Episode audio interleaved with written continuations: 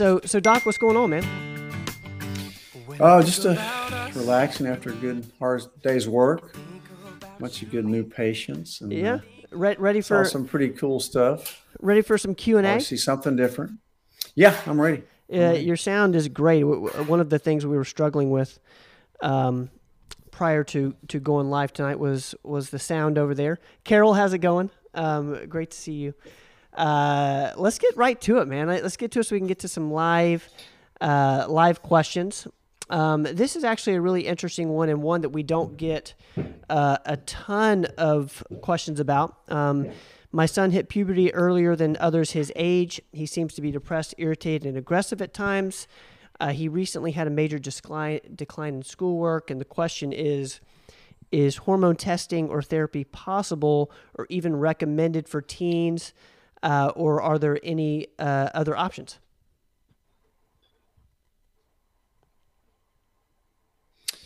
Yeah, I mean, he definitely ought to have some blood testing. Um, obviously, um, if he hit puberty early, um, a lot of testosterone kicks in, and you know everything changes when that kicks in a little bit. And um, so, some of it may be related to that, the fact that um, he may have some kind of undue pressure, aggressiveness on his part because the T levels go up really high, really quick.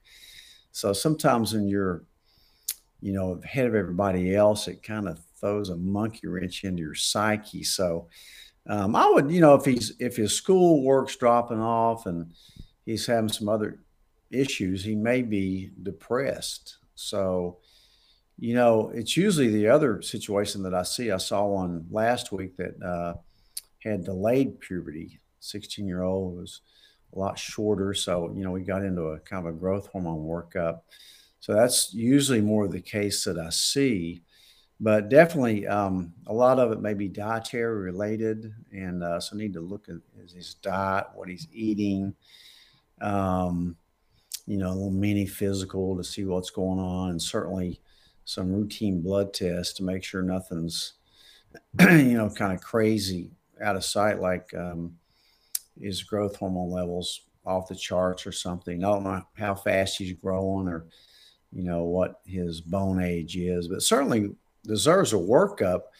You know, there's a lot of a lot of kids these days, especially during the last two years, have gotten depressed, and I mean, it's been a terrible time to be a kid, really. So um, it could be related to that, and certainly when you start getting some testosterone on board, um, it can make you a little more aggressive and combined with the fact that his friends aren't there yet may make him feel a little different. So, uh, so there could be both a hormonal and a psychological component to it. But you know, if their grades are dropping off, certainly uh, need to to address that with um, you know somebody like me or a pediatrician. Uh, you know, But- but you maybe even a pediatric endocrinologist. Uh, You wouldn't recommend therapy, I'm assuming, though. Um, uh, hormone therapy. You're, what kind of therapy? hormone therapy? You wouldn't recommend anything in regards to that because it seems like uh, he's getting adjusted to having more hormones on board. Is that is that Well, right? Well, you certainly don't want to downregulate his own hormone production. Right, No, but right. I'm just saying he may need a hormone evaluation. Got it. He certainly doesn't need more testosterone for sure, but a look at the other hormones would be appropriate and make sure nothing else is going on with him. Um, you know, and sometimes you can just talk to people, kids especially, and kind of, you know, get where they're coming from. And a lot of it may be just, you know, psychological pressures of being a teenage kid. Right. Um, so, yeah, definitely bring him in. That's a it's a really good question. I appreciate. see your pediatrician.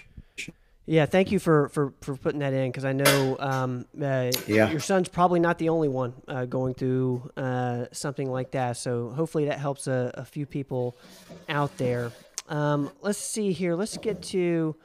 Uh, I want to get to this real quick because because this seems You don't want a depressed teen teenager, though. Make sure your, your teenager gets the appropriate treatment. If you, if, what I was saying, if, if your teenager is depressed, they need to talk to somebody.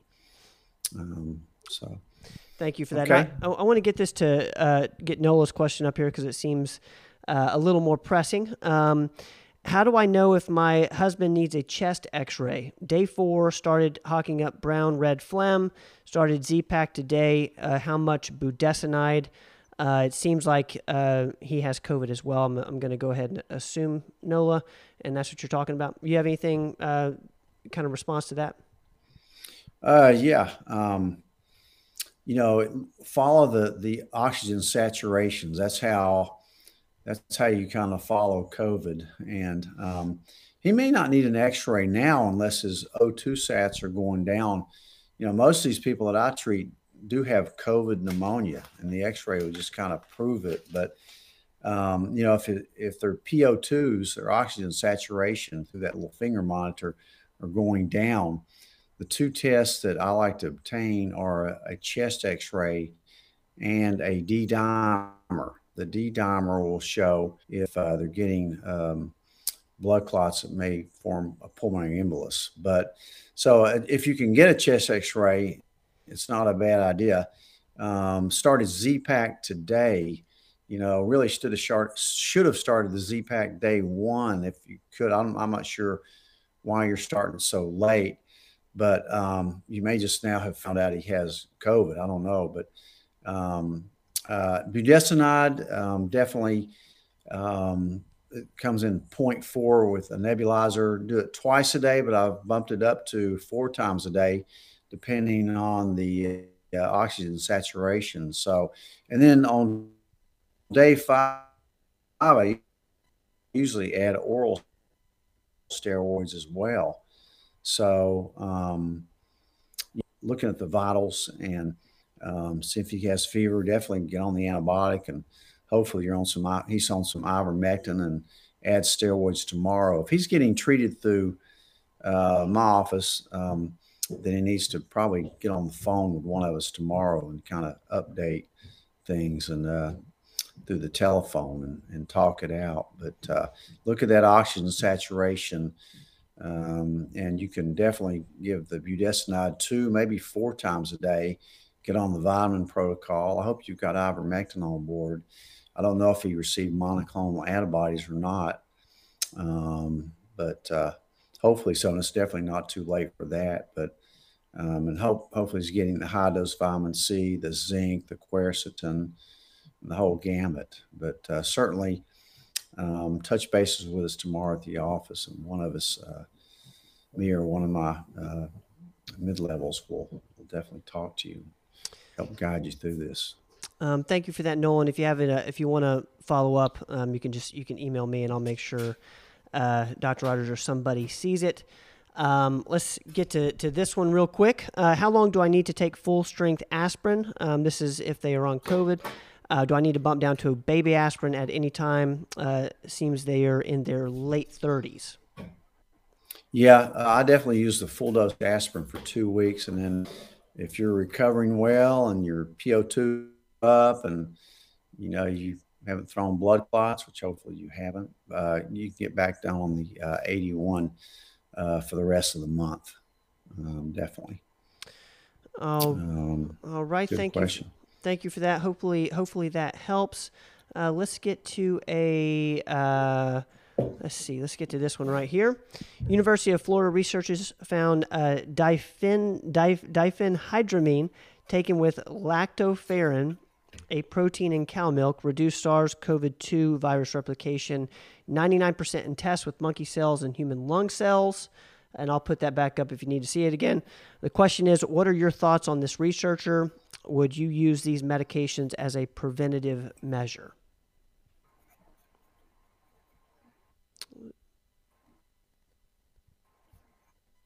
Are you with me? We might have lost them there, guys. Uh, let me let me wait for uh, for his his uh, Wi-Fi to come back. Are you are you with me, Doc? Um, I understand we're going going in and out in and out of the internet, but hopefully this is coming through. But um, I haven't I haven't seen that study. Well, there you. Uh, so apparently he has he has not seen that study. uh, and I will. I'll make sure he he he finds that study uh, here in a bit, and uh, hopefully he gets a, some better internet uh, internet uh, connection. Um, let's see here. Uh, who's who's coming? Who's who's joined us since we since we started? Nicole, what's going on? Good. Uh, looking forward to to get to your question. I love a good CBD oil question. Um, let's see, Carol. Uh, what's going on? Johnny, what's going on? Sue, we're going to get to your question. I love the the the Pepsi for COVID questions. Uh, Barbara, what's up? Um, we're going to hopefully, uh, Belinda, what's going on? Um, we're going to hopefully get Doc uh, back here. Uh, let's see here, trying to figure out how it's going over there. I wonder if it's storming in the Tri Cities or something. Katie, what's going on? Am I back on? You're back. You there? Okay. Yeah. Okay. um, yeah, I don't know what happened to the internet, but uh, no, it's not storming here. But who knows? Uh, but that was that. I haven't seen that particular study out of uh, University of Florida, but um, you know, certainly diphenhydramine is just plain Benadryl, and lactoferrin is an extract from milk, cow's milk. So, you know, I certainly haven't seen that, um, but um, sounds promising. It's certainly pretty safe if you want to try it. I, I don't know. There's so many things that claim that it's 99% effective. Um, you know, one of the things I did my weekly note on today was a a, uh, a supplement called monolaurin. Yep. That supposedly kills 99% of 99.9% of viruses and also bacteria and fungus. So, um, you know, these claims sometimes are kind of outrageous, but uh, certainly you know, it's something to be looked at. And uh, not certainly, it's not going to hurt you to, to take that for sure. But sometimes humans are a little different than um, doing it in other animals or even uh, in vitro test tubes. So, but yeah, we'll keep an eye on that and see. Um, there, there's going to be a lot of other repurposed drugs that work for COVID, of course, certainly like ivermectin and hydroxychloroquine. How do you plan, um, just kind of anticipating that, how do you plan to kind of vet through, like you said, you know, all the different claims? You know, are you planning on, you know, using everything in the arsenal uh, based on the, the patient? Because I'm sure different things work for different people based on where they're they're at with the well, disease. Yeah, I mean, a lot of times we throw the kitchen sink at them. Of course, we've used a lot of repurposed drugs like Tricor that we use for cholesterol. We've used Luvox, which is a serotonin drug. Um, we've used um, dutasteride, finasteride, which are medicines that lower your dihydrotestosterone level. They're prostate medicines. Uh, there's been su- success with those. Uh, but you know, there's a lot of things that may help. You know, there's not time to do a double blind study. There's no money to do it either. So, you know, if they're generally safe, then um, it's certainly worth a try. But certainly go with the, the the proven ones that that we've been using for almost two years now, like ivermectin, zinc, high dose vitamin D, C, an H1 and an H2 blocker like Pepcid and Zyrtec, melatonin, um, certainly an antibiotic, uh, inhaled budesonide. Uh, so, and monoclonal antibodies now that we have those. But uh, um, certainly there's other stuff out there that may work. But again, I haven't heard of that. I'd probably go with the stuff uh, that we know. But Benadryl's not going to hurt anybody. It's just a you know it's an antihistamine like Zyrtec is. Um, so all right, well let's get to some uh, some zinc questions. There's there's two zinc questions that are back to back that I think uh, will will help a, a lot of people. Um, as you know, a lot of people have you know struggle with zinc on their stomach. Um, what are the specific forms slash types of zinc that some have mentioned in here that are easier on the stomach and uh, if you're with us live, um, if you can, if you're taking a, a, zinc that is a little easier on the stomach, put in the comments. We'd love to uh, to see that, and that could that could help out. What are your thoughts on that, Doc? Um, you know, whichever one you can tolerate. There are, I think there's three different forms of zinc. Picolate is one that's, I think, better tolerated. Um, and you generally don't need to go much above 50. Sometimes I use 75 to 100, but it does tend to upset your stomach, especially if you if you don't take it with a, a meal, especially a fatty meal. Um, but maybe you know, if, and you can if you can't tolerate 50 milligram, go to 30 and maybe take a 30 twice a day. You know, that's what I did because I have a hard time with the 50. So I got a 30 when I had COVID and took it uh, with the two different meals of the day. Um, but as long as you're getting zinc in there, all the forms of zinc work against COVID. Mm. They actually uh, are virucidal. You need to get it into the cell with something like quercetin. That's the function of quercetin, acts as a, an ionophore um, to get it in there. Same thing that really hydroxychloroquine does. Um, so, well, and that that kind of uh, goes to this next question uh, around quercetin with zinc.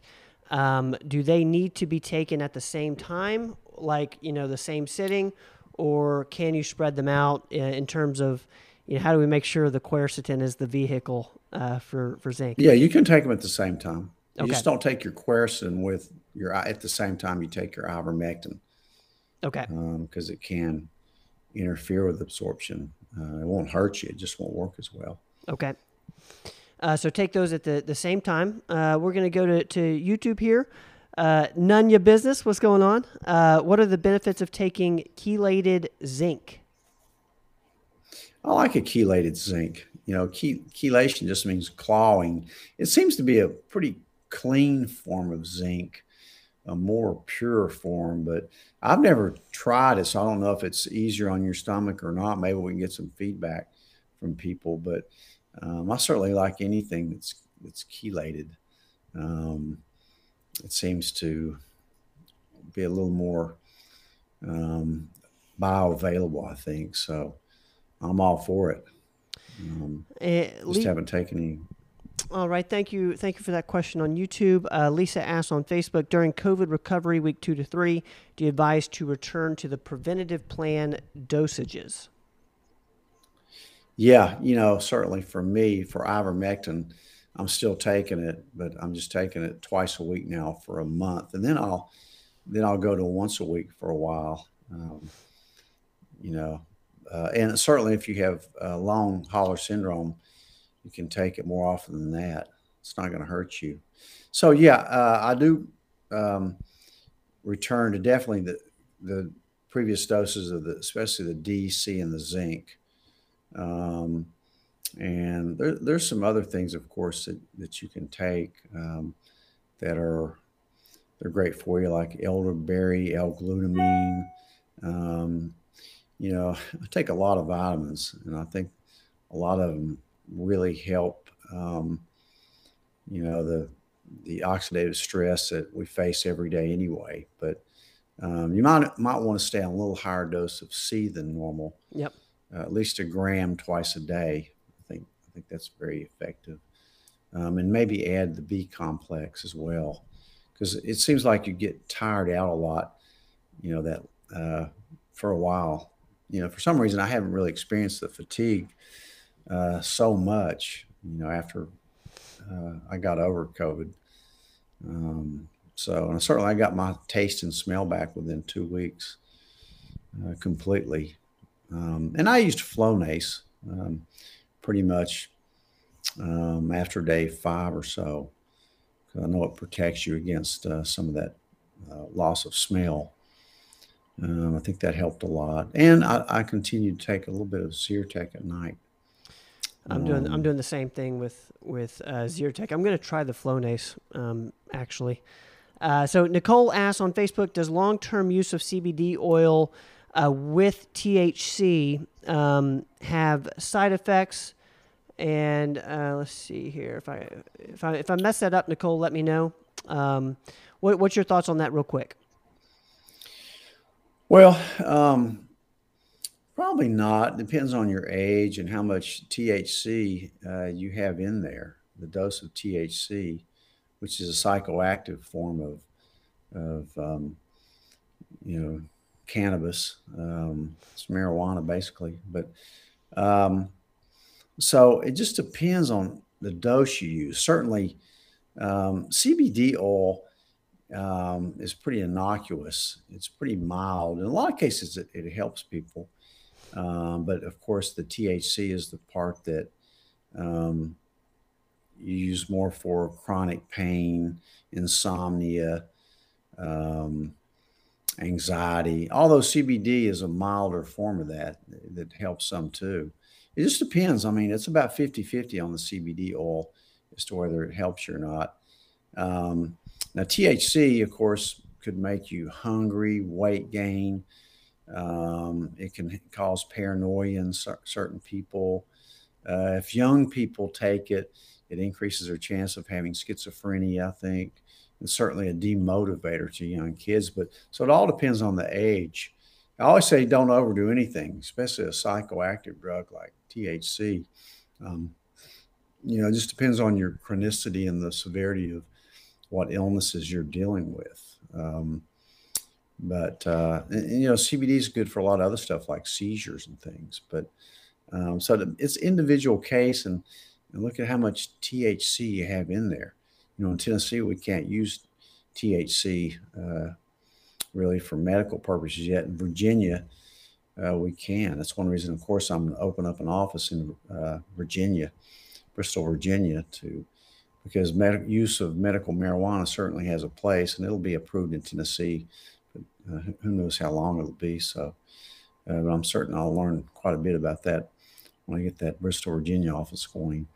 So. Um, no, it's a, it's a really it's a really good question and, and probably a more common one. Um, you know, as as Tennessee gets closer um, to uh, having THC uh, legalized. Um, uh, Johnny asked uh, another CBD question. You know, can you recommend a CBD oil? Nothing we've tried has worked. Um, we've tried quite a few, and what's your what's your initial thoughts on that?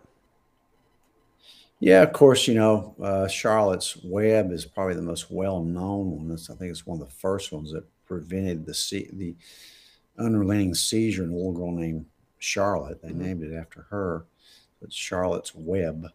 Um, but you know, we've had pretty good luck with um, Holston Hemp and some of the other. Uh, I'm trying to remember remember some of the other names of it, but um, one one is um, certainly one is Vi- Delta Viapure. A little more. Uh, yeah, Viapure is that one out of Georgia that we've used some. People really like their balms and their their ointments. Uh, yep.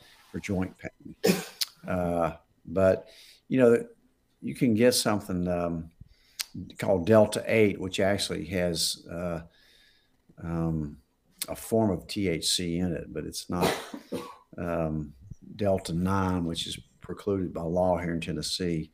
So it's a way to get around. So if the regular CBD isn't working, try the Delta, what's called Delta 8, because it is legal here.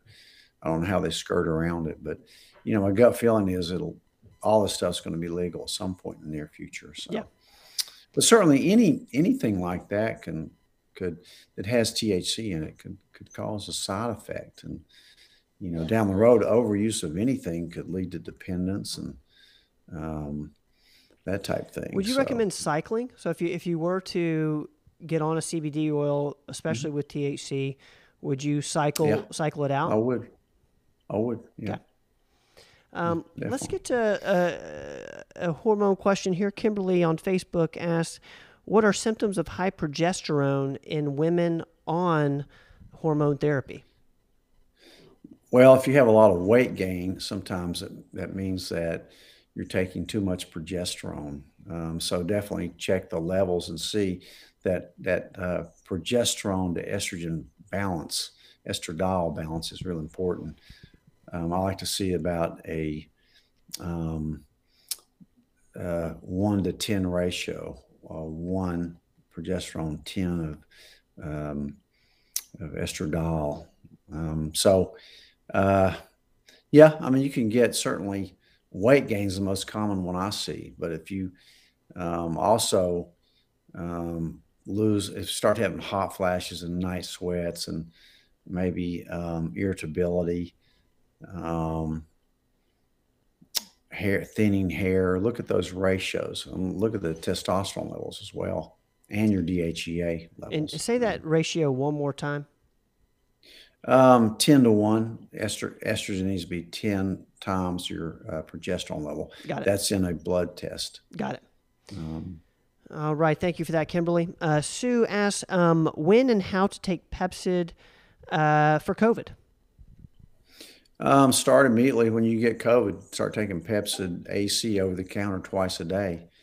Um, you know, it works um, as an H2 blocker, and it's an antihistamine effect. And certainly use uh, the the uh, H1 blockers like Zyrtec, my favorite one. And take that one at night because it helps you sleep. All right. Uh, Thank you. Thank you for that, uh, Sue. Let's get to Edna here. Uh, if COVID has done damage to the kidneys, will the kidneys recover? Um, usually, unless you have some pre-existing like um, hypertension, diabetes, uh, previous uh, proteinuria or, or kidney um, damage, you know, previous kidney damage through those mechanisms, uh, or some intrinsic kidney disease. Uh, but usually, yeah, I mean, usually you do. Um, hopefully, you haven't had to go to the hospital and get uh, the remdesivir, which is hard on your kidneys. But um, yeah, usually they do. Usually, things recover from COVID, assuming your immune system is healthy and everything else is in line, like your sugar levels and your blood pressure, especially. Um, um, great question. Thank you for, for that, Edna. We're going to go um, back to a question that came throughout the week. Um, this is about the Omicron. Uh, the WHO reports Omicron COVID 19 variant is spreading faster than any previous strain.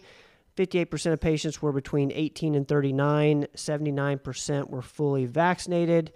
The question is any thoughts on why the 18 to 39 age groups are in the majority testing positive?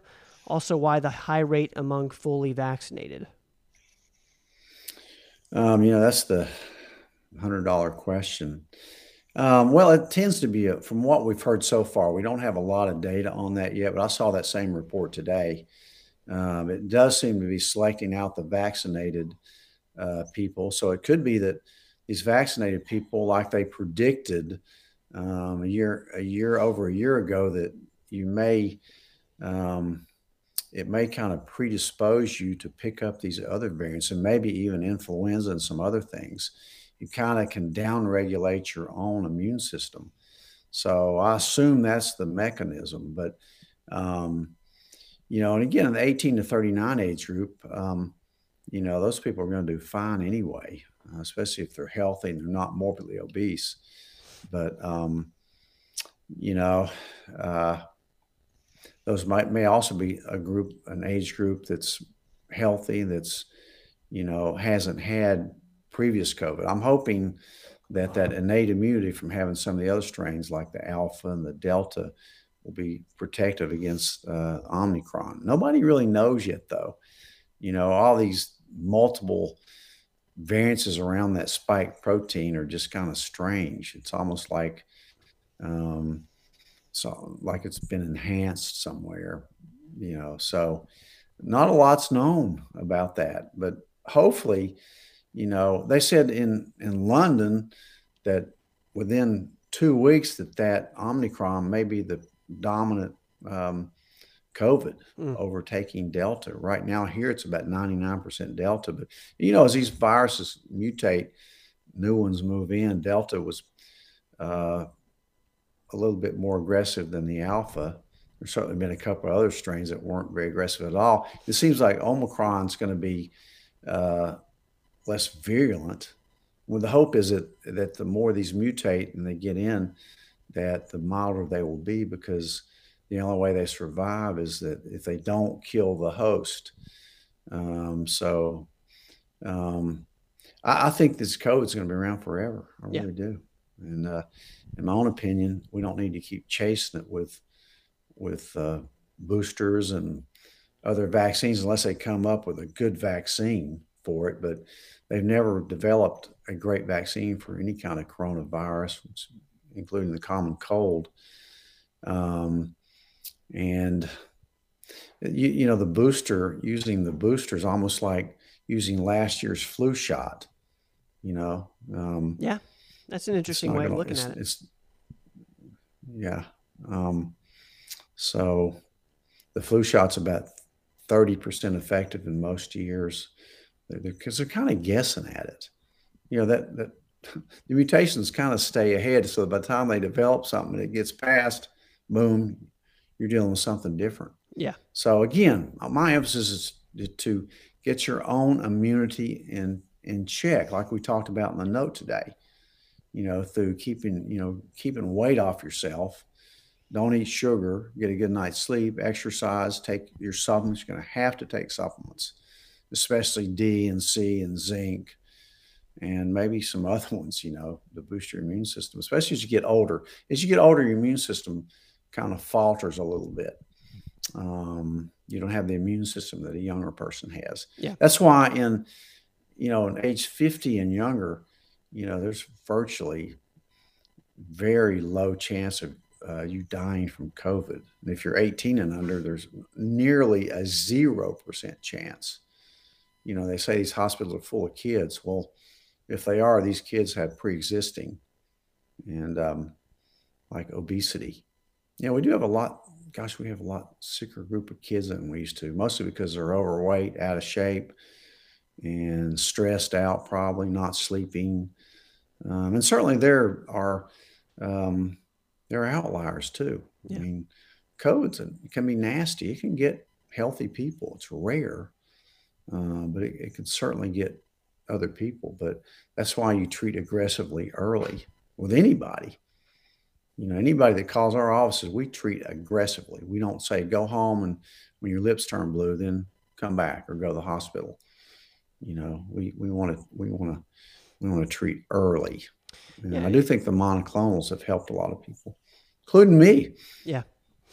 And I, and I do think I'm a, I'm a good example of that. Um, you know, me, I'm 35 uh, healthy and and and you know you were very aggressive in in in what what we did with with me. Um, so uh, let let's get to a question here. Uh, Connie uh, on Facebook asked, "My dad is 85 and has not been vaccinated and doesn't want to be. Will they offer the thank God? will they offer the antibodies to everybody?" to have if you if you don't have COVID to build. So the question is, um, will will people be able to get the antibodies um, even if they don't have COVID to build up their system? Not yet, but I'm hoping that comes to pass. Okay. Um, so you do think there's a possibility? Know, I know they're really, yeah, mm-hmm, I think it helps, but I do think that um, that's certainly a better thing than the vaccine.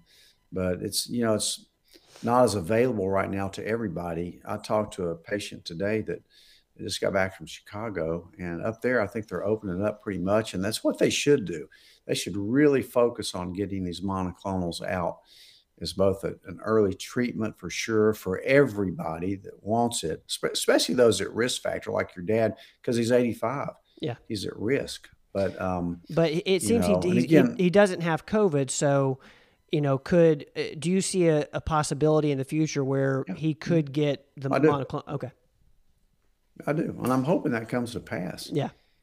You know, I would certainly rather at his age get those, you know, preventatively than take your chances with going ahead and get COVID because. Um, but I've seen many 90 year olds who you think wouldn't do that good do fine with it. Um, it's hard to predict. It really is. There's there's some genetic tendencies that people have. They've even discovered a couple genes. I'm not talking about blood type, uh, that may predispose you to doing worse with COVID. Um, so, thank you uh, for that question. Great question, Connie. I'm going to put this up there. Uh, thank you, Gina, for for uh, making a a recommendation there. Experienced Organics uh, makes CBD products locally in Johnson City. Love the the the local products. Um, you know, uh, Digest Shield, um, whom we love. The the co-probiotic is also uh, produced in Johnson City. Um, so super pumped to to have the the local Tri Cities people um, and use use their products. Um, let's see here. Oh, nice. Uh, Barbara, I, I, said I will be getting monoclonal fusion tomorrow. How long do you think it will take for me to feel better? My symptoms have been mostly aches and mild fever. Um, it usually takes a day or two Okay. for those to kick in. Some people report feeling kind of worse right after they have them, uh, but it's hard to know because they're just coming now with COVID. So um, I'm, I'm glad you're getting those, Barbara. Definitely be a major advantage, and do all the other stuff as well. Um, yes, uh, keep us posted, Barbara. Hopefully, you're. Hopefully, it doesn't take long for you to start uh, feeling better. Um, Angel asked, "Do you recommend a D dimer test for someone who has had the shot, and within what time frame?" Um, th- what's interesting is we're getting a lot of comments about the D dimer test. Um, can you kind of D dimer. the D dimer? It's, D- it's dimer. Yeah. Can, can you explain that a little bit for the people who don't know much about it? And um, yeah, it's just a blood test that we measure uh, to see if you're forming blood clots. Okay. Um, that can go to the lungs. So it's a very useful test. Uh, a lot of people that have the vaccine will have a high D dimer. It's more of an academic exercise, really, because once you've had the vaccine, you've had it. So, yeah, I mean, you know, you can certainly come in our office and get a D dimer if you want, and uh, but you know, it's probably not going to be high for more than a couple weeks. So after that, it's not going to be probably real accurate. Um, so I would, you know, for academic purposes, you can come in within a week or two of the, the, the vaccine and, and see if your D dimer went up a little bit. Um, so are you recommending people when people get over COVID to to get the D dimer? not really if they're over it, Okay, you know. because there's no need to. Not really, because if they're over it, you know, you don't want to, you never want to do a, a test that you don't need or you don't know what to do with. Um, I suppose, um, you know, if you're still struggling, it's it's a useful test to get because it'll tell you you definitely need to be on a blood thinner for maybe a little bit longer. So I recommend anybody who's going to get the vaccine take, you know, an aspirin a week before and a week after um, probably omega 3s and maybe NAC as well. If you want to kind of prophylax for the vaccine, if you have to get it.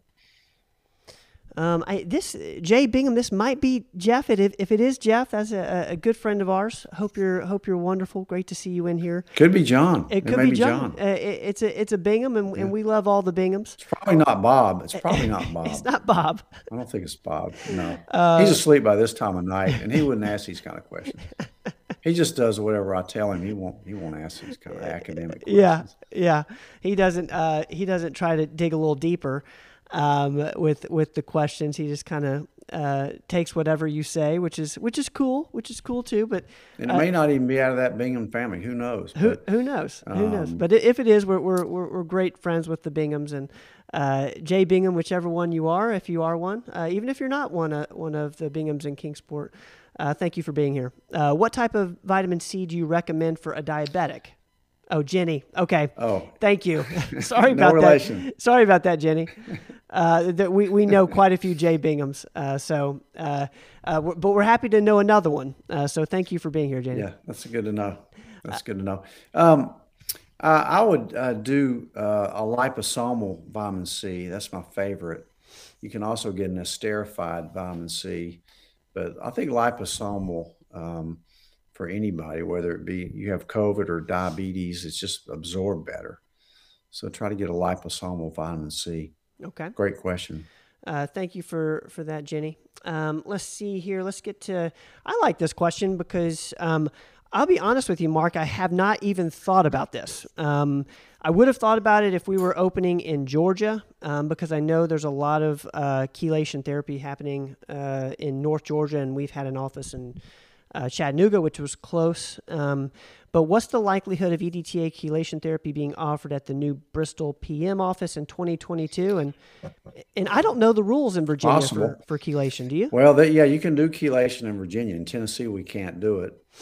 Um, you know, but in uh, Virginia, certainly we can. That's one reason I'm in. I'm going to be located on that side of the street, uh, on State Street. It's funny. Right up split right up the middle. I'm on the state side, state Virginia side of the state street. So, you know, if I walked across the street to the Angry Italian to eat, I couldn't do some of the stuff I do across the street there. But yeah, certainly they're a little more uh, progressive uh, I, than. So, what um, is your, what is your Tennessee. thoughts? On- and, and, there's nothing wrong with not being. There's there's good things in not being too progressive.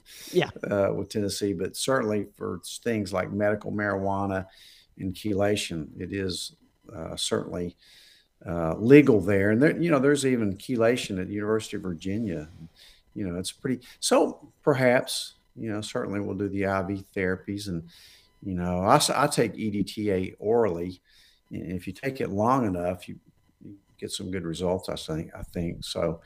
Um, but yeah, and and the real the real awesome. answer, Mark, is is is we've you know we uh, we have told Katie Gegley, our operations manager, that we that we're not going to make any promises uh, on this show that we're not sure about, and and so we can't say for sure that we're going to do it because we don't we don't know. We we definitely have not planned for it. Um, uh, yet, but but we I, I've always been interested in it. I know Dr. Rogers has, and uh, so I, I, definitely wouldn't count it out. Uh, but but I know Katie's watching, and, and, and we're not gonna we're not gonna promise this quite yet. Uh, but we are we are we are opening in Bristol um, in 2022, and we're excited uh, about that. Mark, tell your mom that uh, that I ate some great sourdough bread tonight. Tell her thank you. Yes. Uh, wonderful. Yes. Thank That's you. the only kind of bread I really eat anymore. Sourdough. I love me some sourdough.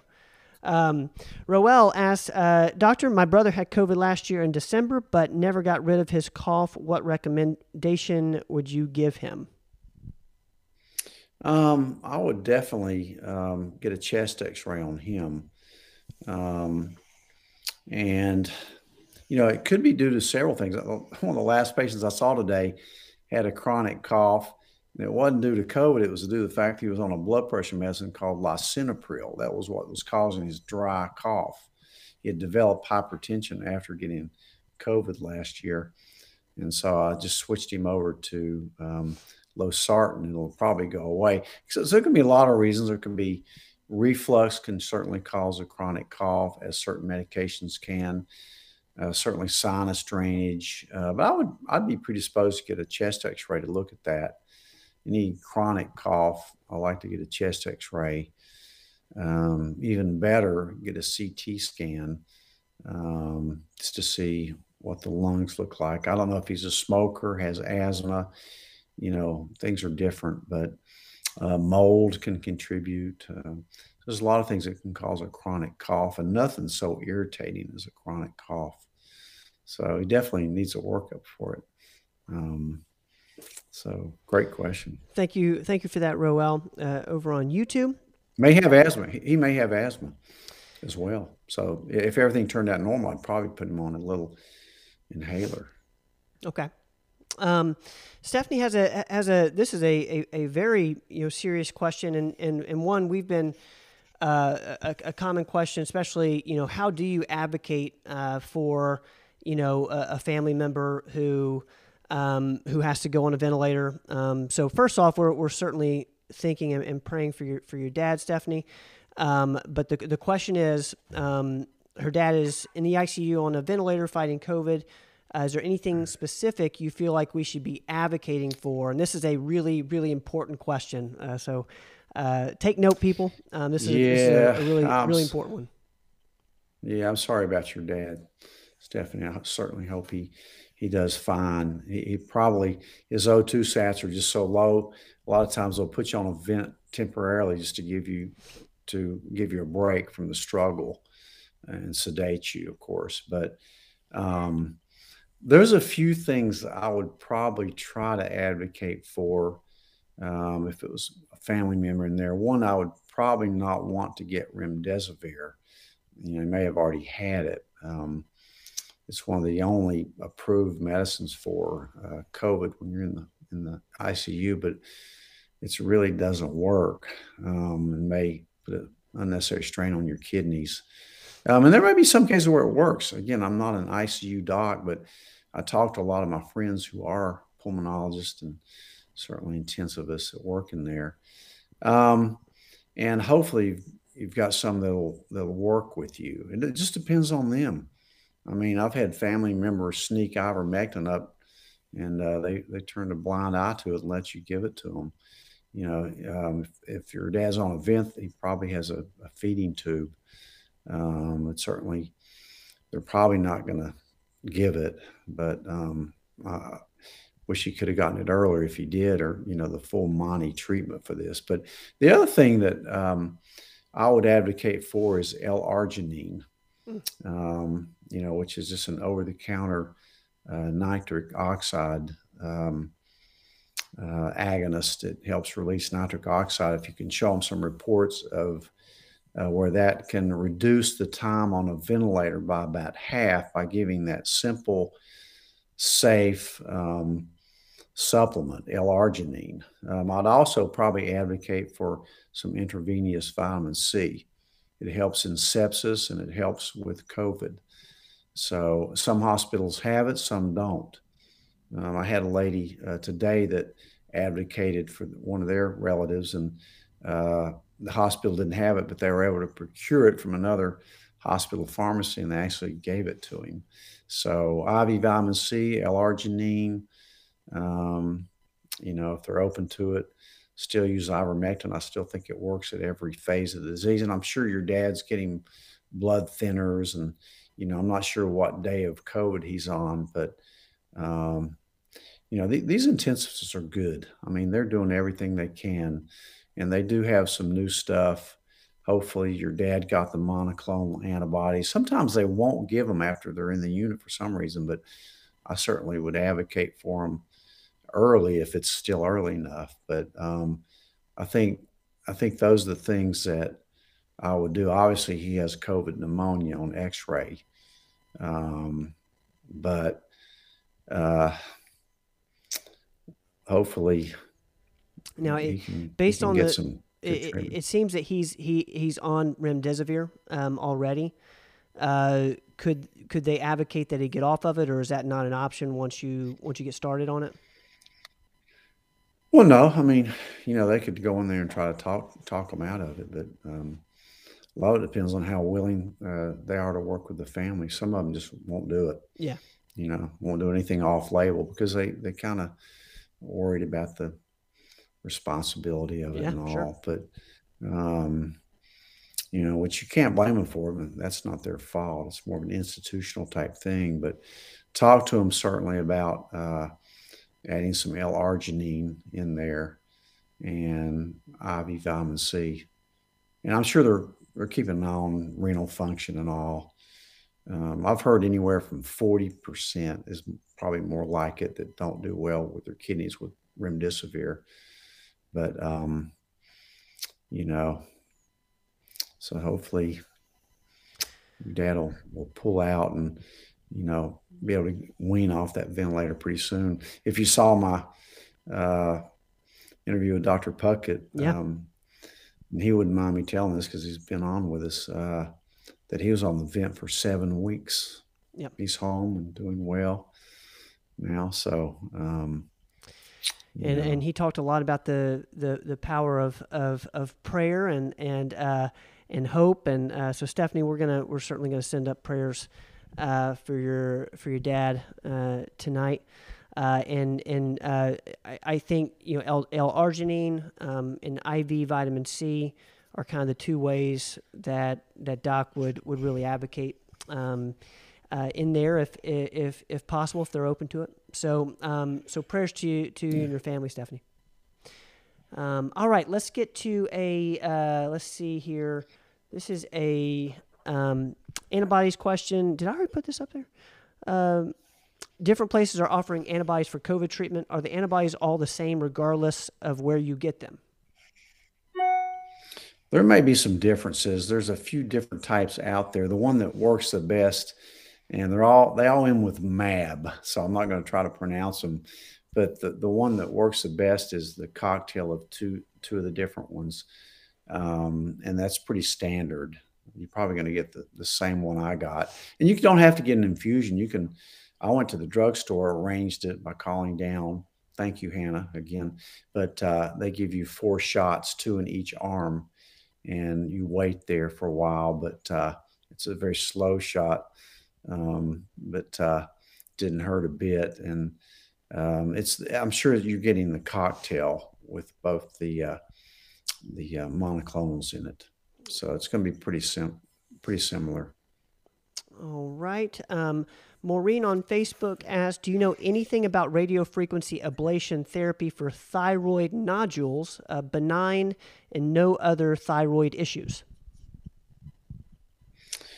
No, I haven't seen that done for thyroid nodules. Um, I've I've done it for veins. You know, yep. we've done radio frequency vein ablation, uh, which is a fancy way of heating something up and destroying it.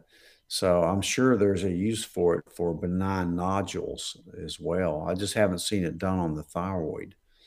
Um, so, you know, I, sometimes you don't need to do anything to them, but just kind of observe them. Um, you know, I know my brother used to do a lot of thyroid surgery. My dad did too, and a lot of times they would just, uh, assuming you've had a negative biopsy of your nodules, just kind of observe them, um, unless it interferes with, you know, your swallowing or it's pretty big. Mm-hmm. Um, but I, I, haven't, I haven't seen that done. Um, there's all kinds of stuff they're doing with radio frequency now. It seems to be a lot less painful, probably safer than the laser treatment. All right. Thank you for that, Doc, and thank you for that question, Maureen. Um, Jean asks if your blood level is 104 for vitamin D, what is a safe dose to take uh, of vitamin D? I'm assuming. Well, if your blood if your blood level is 104, you don't need to take any more. I mean, I've seen people's level that just naturally. Mm maybe it's their genetics or maybe they're getting enough sun. But um, I like a level about 100. There's nothing wrong with that at all. So, whatever dose you're on, just stay on it right there. 104 is not going to bother you. So, just it's not a freak out. It's not going to cause a kidney stone uh, or hypercalcemia. I always check a look at your calcium anyway. And if you have predisposition to kidney stones, you can back off a little bit. But I don't know how much vitamin D you're taking, but uh, if any, but uh, that's a really good level. So. All right. So it seems just stick with, with what you're doing there, Gene. Um, Kathy asks, how much magnesium should you take for leg cramps, and uh, does it make you sleepy? Yeah, it does make you sleepy. That's why you take it at night. It's one of the benefits. Um, generally, about 500 milligrams, um, and there's different forms of magnesium. Um, the one I like the life extension one because it has a combination of some of the different types in there. Uh, succinate, um, threonate, I think, cit, uh, citrate and ox, uh, magox. But uh, yeah, about 500 milligrams should help your gut, your bowels too, especially if you get constipated. It helps a lot. Um, but take it at night. It also prevents cardiac arrhythmias. Helps for leg cramps, all right. I works think, great with vitamin D. Vitamin D works good. It kind of helps your vitamin D work better too. Um, so Lori's uh, following up on the antibodies. So I'm assuming, and you can correct me if I'm wrong, Doc. The the cocktail is the IV, and the shots are are in shot form, but they're both antibodies. Is that they're both cocktail? They're both cocktails. Okay. Yeah, whether it's IV infusion or the subcutaneous shot. Um, you know, there's there's two different monoclonal antibodies in there. You know, I, I hate to pronounce it because I'm not going to mispronounce it because it's a long word, but they both end in MAB.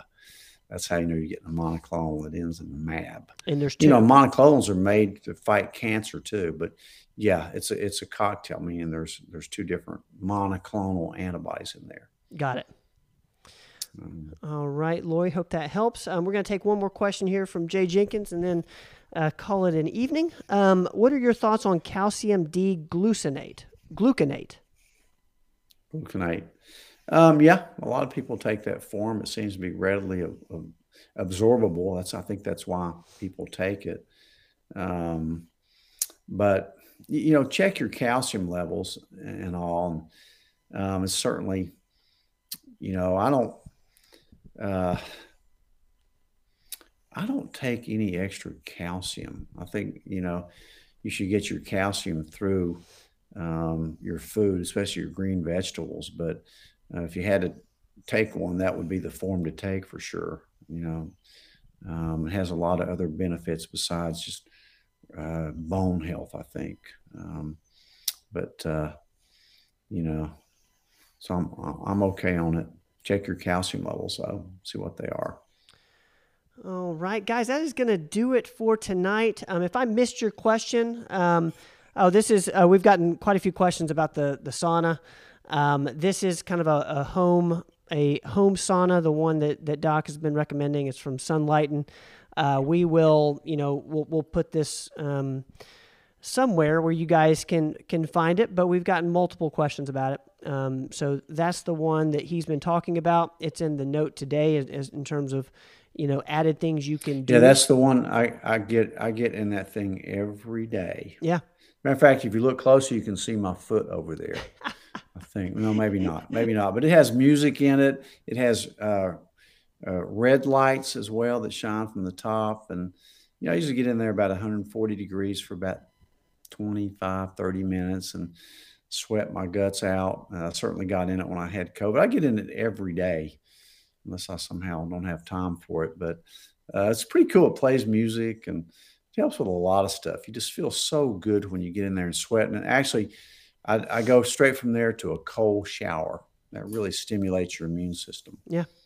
Um, so, uh, thanks for showing that picture, Ben. A lot guys, of people have been asking about what it looks like. Yeah, yeah. Well, well hopefully that helps. Um, guys, we certainly appreciate y'all hanging out with us on Tuesdays. Uh, this has been another episode of our Q&A show. We do it every Tuesday at 7. Uh, if you have not uh, checked out the videos that came out today, we put out, uh, I believe, three. Um, one is on hope we did with with Jamie Winship. So uh, you know, as we head into the holidays, it's such a great and insightful video. Um, it I actually listened to it again uh, today, and it you know if you're feeling you know down or you know if there's you know the holidays if, if you're feeling lonely whatever this is a great uh, podcast episode to listen to uh, even if you're not it'll just it'll give you a, a new outlook on uh, on this season but also on just the the the power of hope and how uh, it's actually a learned thing and it's something that we can all uh, use in in our own lives uh, to to better our life. So hopefully you guys will check that out. And Dr. Rogers did a um, a, a video on on building up your own immune system and the importance of that. So check that out. If you haven't subscribed yet to, to YouTube, it's our library. Um, that's where we put all of our uh, all of our videos. Um, thank you, Aram. Um, Aram is is watching YouTube. Uh, the YouTube channel. Thank you for that. Uh, so we appreciate y'all hanging out. Dr. Rogers, I appreciate your time tonight. It's been a uh, pleasure as always. And uh, I, I, think I'm coming to, to see you guys this weekend. So we'll get to hang out. Oh, some. great, man. Merry Christmas. All right, guys. Merry everybody. Merry we'll early Christmas. We'll see y'all next week. we will be here uh, before Christmas. We'll do it uh, every single Tuesday, as we as we said. Uh, but love you all. You guys are the best. Uh, we'll see y'all in a bit. Don't go away.